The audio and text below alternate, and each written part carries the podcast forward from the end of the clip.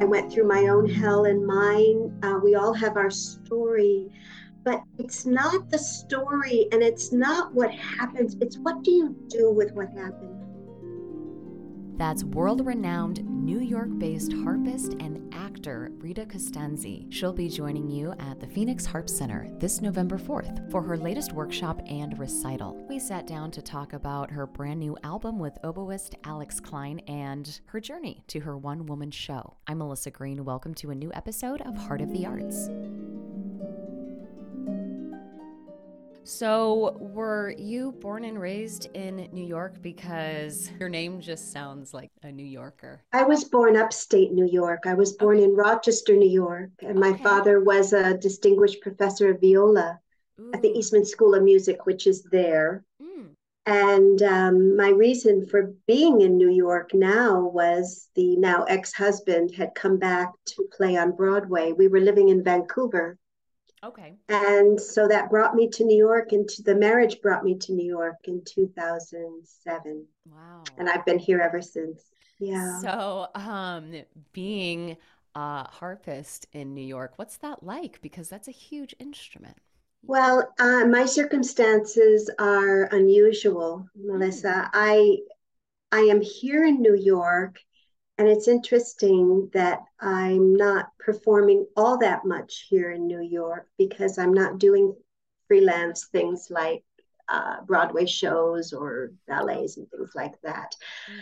But I've had a, an international career. And so now, finally, my other life as a theater artist is taking shape. And that's why I'm here in New York, I believe, is next year I will open an off off Broadway run 12 shows of my theater piece, Woman on a Ledge. Woman on a Ledge? That's so cool. I've definitely dabbled into acting. And what is your one woman show about? That's fascinating.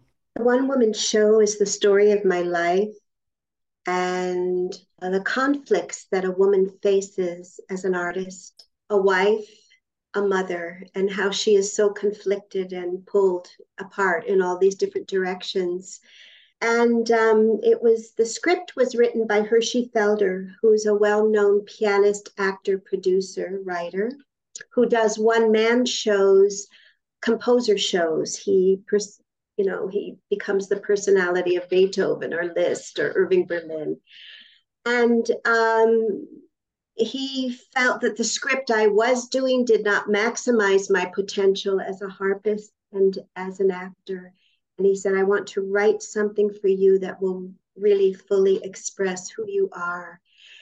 And uh, I, I waited a long time for that script, and I've been working on it since it arrived in 2018. And I did the premiere uh, in 2021 at the Sunflower Festival in Topeka, Kansas.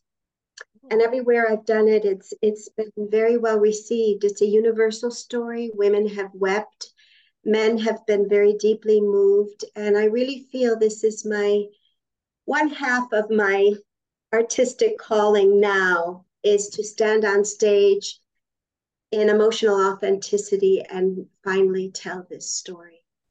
Wow. That's so inspiring because I think every woman can relate. In fact, I was just visiting a friend in Boston on Labor Day and he was away from me for like five minutes. And then I, you know, people kind of, people are just aggressive. They shout at you. And he's like, I left you alone for five minutes. I'm like, welcome to my life that kind of stuff happens like just the stuff that everyone i feel like experiences. But do you have any like tidbits or specific things that were a struggle for you? I feel like hearing someone's story and telling storytelling is so it's still so important because yes. people just want to relate. They just want to feel like and it just um yeah i'll stop there. Yeah Yes. So I was that typical old fashioned Italian woman uh, who had a very strong father who I adored. You know, he was this famous musician. It was a lot to live up to. People always at Eastman, oh, there's, you know, Francis Tursi's daughter. Mm-hmm. And uh, there was that pressure and then a kind of type A Italian stallion husband. Mm-hmm. And and it was always about uh, pleasing, giving my power away and pleasing for love. Mm-hmm. You know, I would do anything for that recognition, for love, to be accepted. Yeah. And after my divorce and when I separated in 2013, this has been a 10 year journey, Melissa, of just uh, becoming this, this new person, this new woman who is strong, who, yes, now to answer your first question, who moves her harp in New York, who finds parking places in Manhattan, which is impossible. And when there's nobody around to help, who, who schleps the harp and loads it in the station wagon and pulls up, you know, drives in rush hour traffic to get to a, a rehearsal that's that's you know near this huge stadium that's it's just I've, I've just about experienced everything you could experience. And and now I don't have the car anymore. So I am exploring life with Uber and with rental. And it's all mm. good. It all works. But adversity initiates us into greatness. And there have been times I've said to God you know how strong do you want me to be? And the answer comes back stronger stronger uh-huh. And here uh-huh. I am, here I am. And it's taken 10 years for me now to really feel fully that I am my own authority, mm-hmm. that there's no more codepending, mm-hmm. that I can stand on stage and my voice will be like thunder and my audience will will tremble. Yes. That's so amazing and incredibly vulnerable. I come from an alcoholic home, so I know all about dependency and yes. and people pleasing, I guess, was my Achilles heel. I also heard because I went through something difficult recently, and I know that sometimes it's just obviously you know how to deal with things better. You've kind of evolved, hopefully. It's like going on stage, like there's always some nervousness, and you just kind of learn to deal with that. But does it ever get easier dealing with really tough moments like that? Some people say it really doesn't get easier. You just know how. It's a to... very, very interesting question because I recently learned that vulnerability means uh, to see through. And so many women in Kansas at the premiere, they even wrote me letters and wrote me their life stories and said, Thank you for being willing to be vulnerable. I mean, they wept. They just mm-hmm. wept and told me, you know, it was a catharsis for them, which is what true theater, I think, should be. And yeah. I suffered, you know, with that pressure of having the famous father in music, I suffered terribly to walk out on stage. I think the child Rita felt if she made a mistake, she would be desecrating the famous father's name. And uh, if you, I think if you don't have a, an element of nervousness, it means either you don't care or somehow that vulnerability won't be there. Mm-hmm. So yes, I will will always be nervous, but in my older age now, I've learned how to. Uh, I've strengthened through a meditative practice, for instance, and through all these years of of wisdom. Now building wisdom that I can walk out on stage and be centered and be whole and give my art. Yet through that window of vulnerability. Very cool. It was Kansas, Kansas City recently, or you did it in Kansas? Excuse me. Yes, well, every June I go to the Sunflower Festival in Topeka, Kansas, which has yeah. been going on for over 20 years, a beautiful classical music festival. And the artistic director, Charles Stegman, in it was supposed to be 2020, but was delayed because of the pandemic. He wanted to create this year for the woman to celebrate women's 100th anniversary of women's right to vote. Yes. And he said, Rita, I want your story. I want you to do a theater piece for this. is going to be something new. We're not going to just wow. be classical music. We're going to feature your theater piece. So that was the official premiere and it was funded uh, by a grant from the National Endowment for the Arts, which was wow, so wonderful to get that kind of recognition.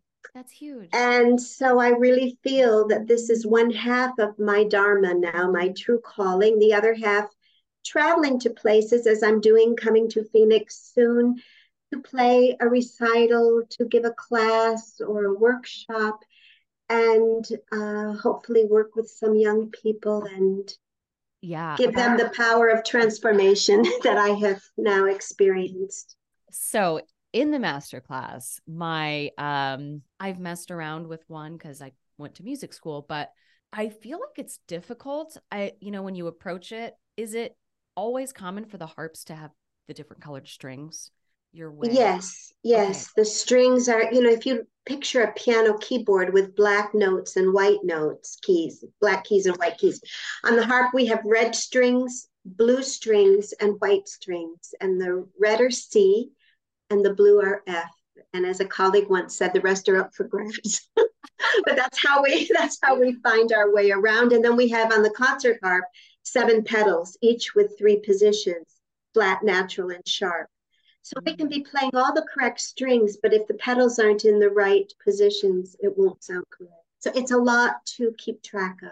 It almost kind of sounds like a percussionist, kind of like having this going on and this. And I know pianists and organists and pedals, but is it a difficult instrument to master? Because coming from classical guitar as my background and again, just trying it out, they seem like the hardest instruments to master. And I don't really know what the journey is through harp. I don't know. My colleagues who play other instruments would insist their instrument is the most difficult. I think we all face mm. challenges in in executing in the technique. Um, all my notes are fixed, and if I have properly tuned it, I'm good to go. Whereas a violinist has to each time find the correct pitch, and yeah. so I think every instrument presents its own challenges. The, the challenge for the harp, as I've just said, are these pedals being in the correct positions. And a kind mathematician once told me that it was exponential, three to the seventh, and it's 2,187 combinations with my feet. And I tell audiences I didn't practice for a long time after that. It was just so overwhelming. But when I do the theater piece, I am adding a whole nother element, and that is I am reciting portions of my script from memory while playing. Okay. Yeah. I am underscoring the words. And so it takes weeks and months of practice because if I get the, the, the fingers right and I get the feet right, I'll screw up the words, or you know, I get the oh, words oh, yeah. right and then the pedals are wrong. So it's really, really devotion. It's hours of practice Yes, that is something to master because again, thinking about I love prog rock and lead guitarist like Jeff Beck is amazing, but he doesn't sing. And when you hear someone that's in this great band or even Willie Nelson doing a little riff, like they don't do that while they're singing the lyrics. They're just strumming because I've, yes. I've rehearsed that stuff too. And I'm like, wow this is this is a this is a talent. This is a acrobatic thing. When you can get it it's really fun. So and it's I, it's multitasking and my former director just shook his head you know i'd get so frustrated and he said how many people do you know can do this? And i, I don't know. I don't know. And he says nobody. Do it again. Oh it was great. Yeah. Yeah. And that brought me back to what I was going to bring up earlier making classical music more accessible and relatable. You know, not everybody used to go sit quietly in a theater and not really have a I don't know, a reaction, whether it be a movement. And uh, cellist Zuill Bailey does, he talks to the audience, and we took us through this journey through all of Bach's cello suites. And I was just like, it would be great too if we could kind of just walk around the stage. And so I think that this medium that you're creating and it's i'm sure it exists out there in other ways but it just seems like it's a really brilliant way to bring that into I, I guess into the what would i say? Just the context more more of the mainstream melissa. It's very astute comment of yours and i thank you oh. for it. Because when i was growing up at eastman a colleague told my father you know francis your daughter is so gifted. What a shame she plays the harp. Now, if she played piano or violin, we could do something with her, but her talent is being wasted on that instrument. Then, as a freshman at Eastman, the then concert manager gave me my first job out of town and said, And dear, don't play solo. Please play with flute or violin or cello. Nobody wants to hear the harp played alone. It's boring. God had already planted the seed in my heart that I was going to be a classical harp soloist, and I was mm-hmm. devastated. So I've spent my entire career proving that solo harp does not have to be boring, proving that it can be uh, a true musical instrument. Why one harp concerto every 15 years and the same Brahms violin concerto every I mean, this, these are my. So when I, people in New York love theater. We can't get very many people to a classical harp concert. We just can't anymore. The numbers are out there. Classical music is diminishing all of this. But people will come to theater. And I had a guy come up after my former theater piece that I was doing when I first moved here. And he says, I got to tell you something. I hate the harp. I really don't like it. But after hearing you play, it makes me want to go to a harp recital. And I went, Yes.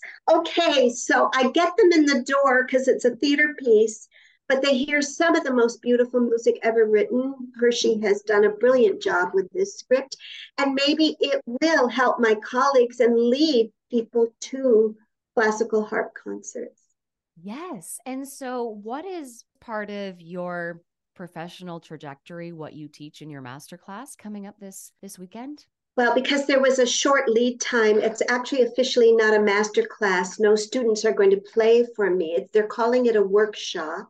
Oh okay. And i'm very grateful to stephen hartman who is the uh, head of the Phoenix Harp Center, and he's hosting this for me. So it'll be a short classical recital and then a workshop where I will speak.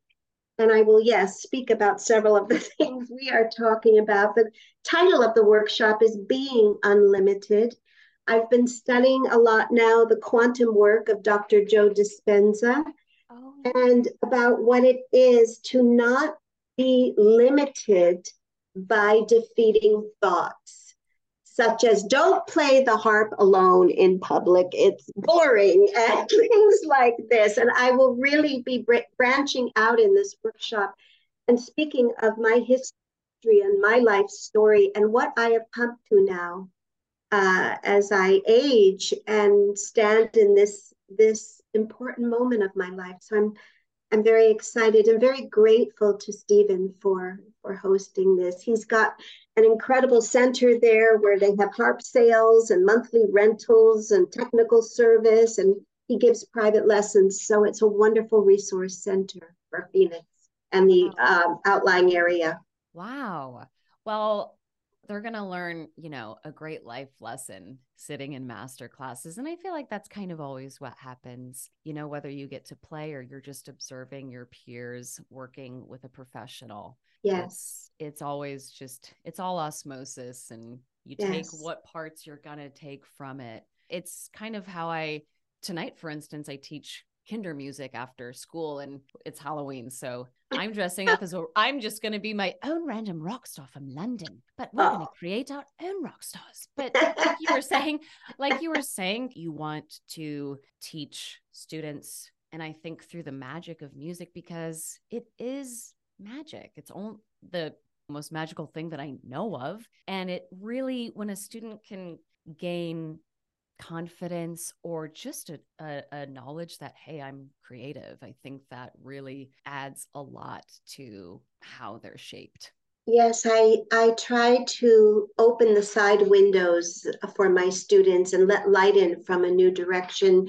I always tell them in brazil for instance when i teach at the festival down there after two weeks they won't fit through the door because they will be so transformed and their thinking will have broadened but I believe there are no impossible dreams. There is only a limited perception of what is possible. So that's this limited perception we have to change. We have to be willing to um, allow for something quite new and quantum to to move forward yes. with magnificence and with miracles. Yes. Joe Dispenza talks about your beliefs are just thoughts you've thought over and over for a long exactly. time. So you can change your beliefs and change your reality. And exactly. That's and yeah. Marianne Williamson speaks about a miracle as being a shift in perception. And I love that. Oh, I love that because if you're only looking here, you don't see possibility left or right. You're just centered on the focused on straight ahead. And often it's the left and the right, the bigger picture that yes. can change your life. Yeah. When something knocks you on the ground and you do a 180, you know, then you're like, oh, wait a minute. I used to see it that way and I see it the other way. It, it does. It feels like a blessing. Like I want everyone to like get flipped upside down and have that experience because it's really fascinating. Exactly. Yeah.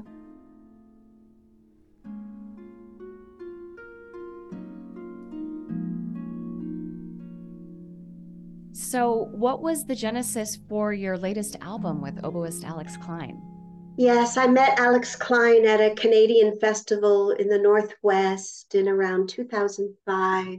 And my father used to say, Melissa, that you could count on one hand the number of times in a lifetime that you will have a chamber music experience that's truly elevated and truly, you know, that, that there's such a profound resonance and when Alex heard me play and I heard Alex play, that was step one. And then when we played together, there was something so unique, so special, so extraordinary, so out of the ordinary. And since 2007, I would go every year to teach. I spearheaded a harp program for him down in Jaraguá do Sul, where he uh, initiated his FEMUSC Festival, which is the largest classical music festival in Latin America.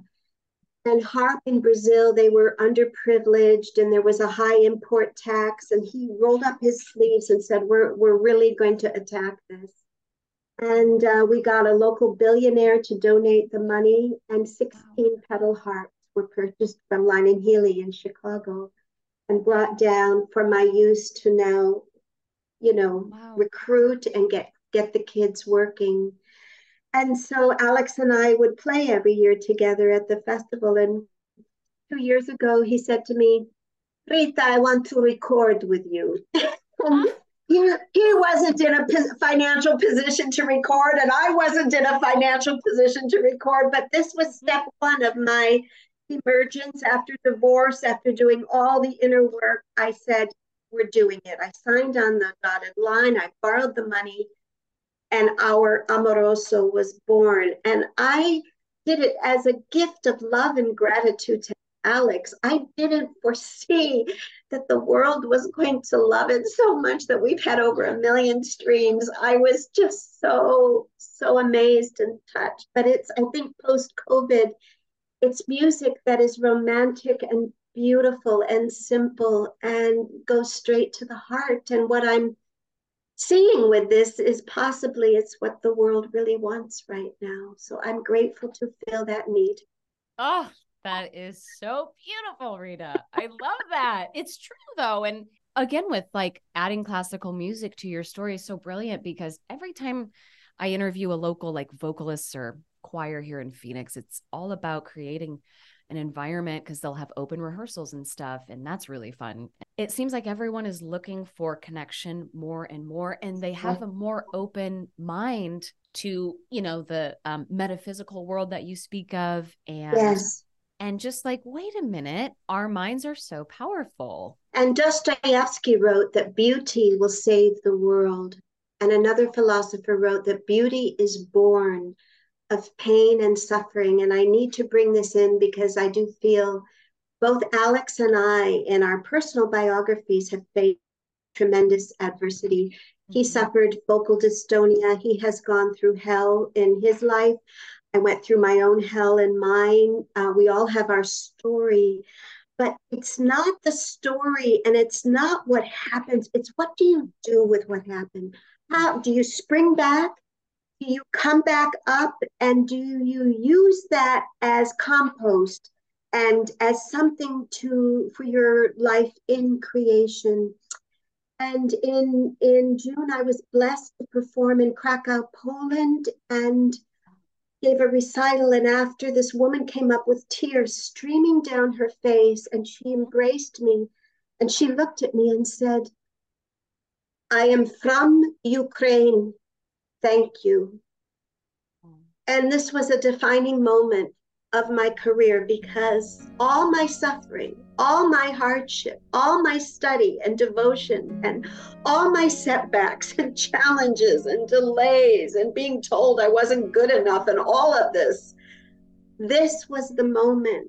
And all I could do was give thanks that I hadn't quit to have this meeting with this. What has she faced in her life as a Ukrainian refugee in Krakow, Poland? I can only imagine my life, my problems pale in comparison, I am sure. Yeah. And I just, she held me and I held her. And I said, Thank you for this life in music. Thank you for this life in art. I am blessed and grateful and privileged.